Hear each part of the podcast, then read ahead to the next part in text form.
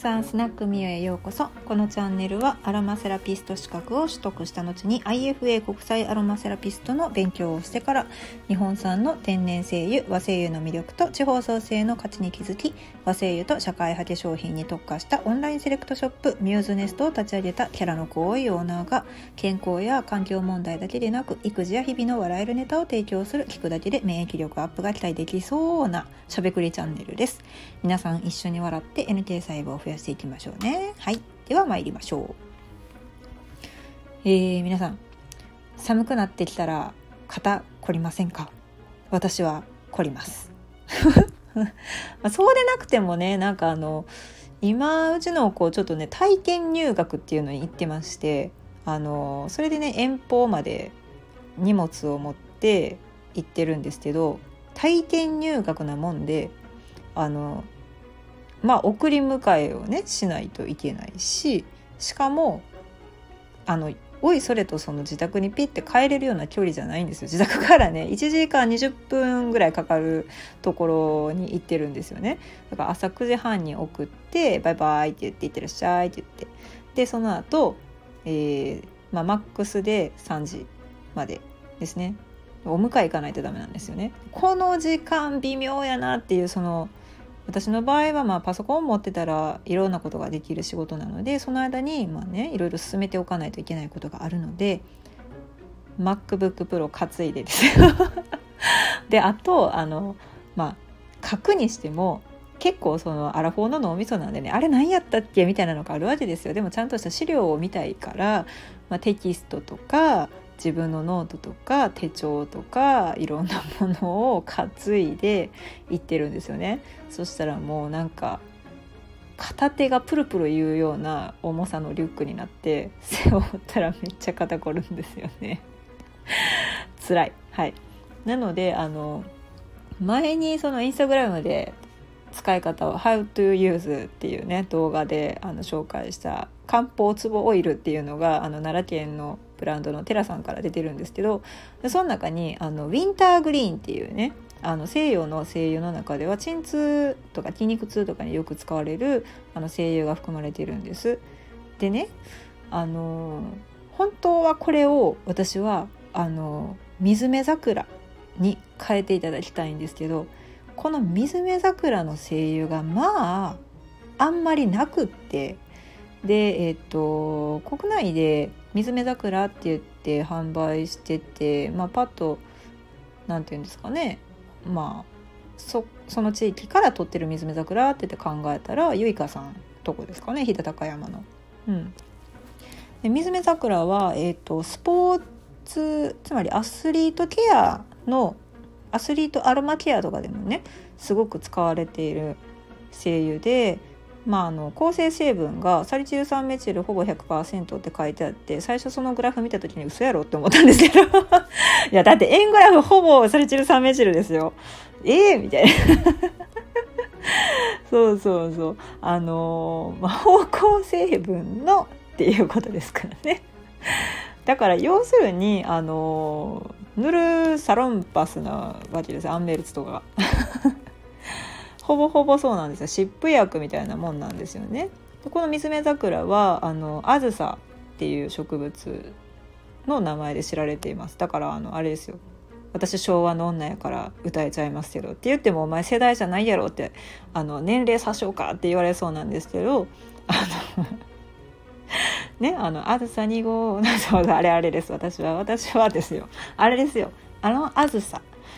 の名前が、まあ、別名が水目桜なんですよね。で昔はこれ木こりさんがねこの樹皮とかを、まあ、貼ったりとかすると結構そのね仕事の疲れが癒されるっていうので使われてたと。でそれが最近も蒸留をされたらですね、まあ、内容成分がやっぱり、まあ、筋肉の鎮痛とかと炎症の,、ね、あの抗炎症作用があるとかいうのが分かったということなんですけどまあこの水目桜をね私はねめちゃめちゃ欲しております。そうだからなんかいろんなあの林業家さんに「水目桜ありませんか？ありませんか?」って言って聞いてるんですけどあの 自分の息子のこと妖怪玉ねぎ坊主とか呼んでるんですよ。私水目桜ババアですよねこれ。ね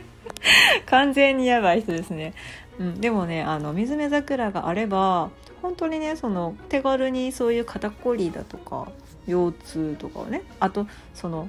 運動前に使っても大丈夫なんです運動前でもその運動した後でもあの塗布するだけでつまりそのトリートメントまあトリートメントリンパドレーナージュマッサージとかそういうこう手技をしなくても塗布するだけで筋肉の高度つまり硬さがまあ柔らかくなったと。いうね実験結果が出ているのでこれすごくねあのホームケアとしては手軽な和製油やなって思ってるんですよ。だってみんな肩こるでしょ？日本人ってほとんど肩こるんちゃいますか？肩こりなんか僕肩こりになったことないねんっていう友達2人いるんですけどなんかあの、うん、似たような体型でした。だからあ多分こういう体型の人たちは肩こりにならなりにくい、うん、なりにくいのかなってちょっと思いますけれども。まあ私すごいなで型であの頸椎をね後ろでんぐり返りをした時に 後ろでんぐり返りをした時ってすごい前の話ですよ大人になってからそんなんしてませんけどあの後ろでんぐり返りをした時に首がちょっと痛くなってあの整形外科でレントゲンを横から取った時に「うん君首の骨が人より2つ分ぐらい長いね」って言われたんですよ。いやそんなわけあるかいと思うじゃないですか。首の骨の数決まってるやろって思うんですけど要するにあの鎖骨肩の方が下がってるっていうことですね横からレントゲンを映した時に、まあ、首の骨が見えやすかったってことですよね。いやいや私そんな首長族じゃないですしみたいなね。うんだからそういう人はすごい肩こりになりやすいだから私みたいな人はね本当にねあの水目桜を欲してる水目桜ババアになっております で最近それをねあのコロコロっと手軽に解消するのに、まあ、あの小児針でよく使われているあのハリローラ美顔に使われますよねよくね最近ね。あの金属でできた何て言うんですか突起がめっちゃ出ているあ見た目拷問道具みたいな。あの金属のローラーなんですけどあの軽めにコロコロする分には全然痛くなくてちょっと強く押したらさすがに痛ってなるんですけどまあまあそれが結構気持ちよくてですねそれでちょっとなんかこう肩とかコリコリやってるんですよ。ね、ツボ 漢方ツボオイルでコロコロしいの小児針でコロコロしいのですよ。はい、でねあそうでも大事なことを言い忘れてましたこの水目桜の精油はですねアスピリンのアレルギーがある方は使えません。これ大事なので覚えておいてくださいね。うん。あのー、まあないね芳香成分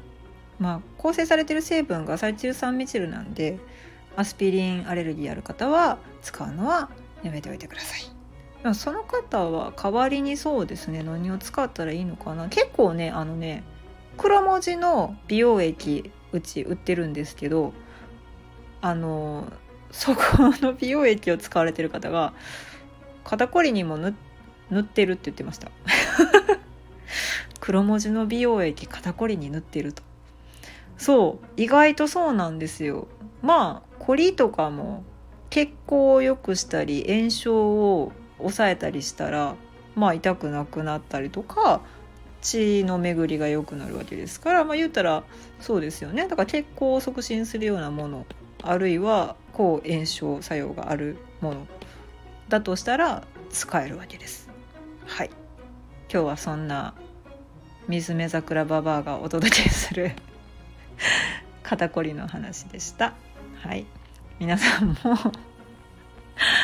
もうあの自分で自分のことをババって言わないようにしてください。あの言葉が人を作るんで。はい、で今日も嫌なことがあったらもうこれネタになるやん美味しいやんって思ってあのポジティブ変換してこうやって語っていけばいいと思います。本当に、うん、感想はコメントで。であの質問ですね。あの和製油とかの質問に関してはレターで送ってくださったらめっちゃ嬉しいです。ではまたお会いしましょう。和製油と社会派遣商品専門店ミューズネストのオーナーみゆママでした。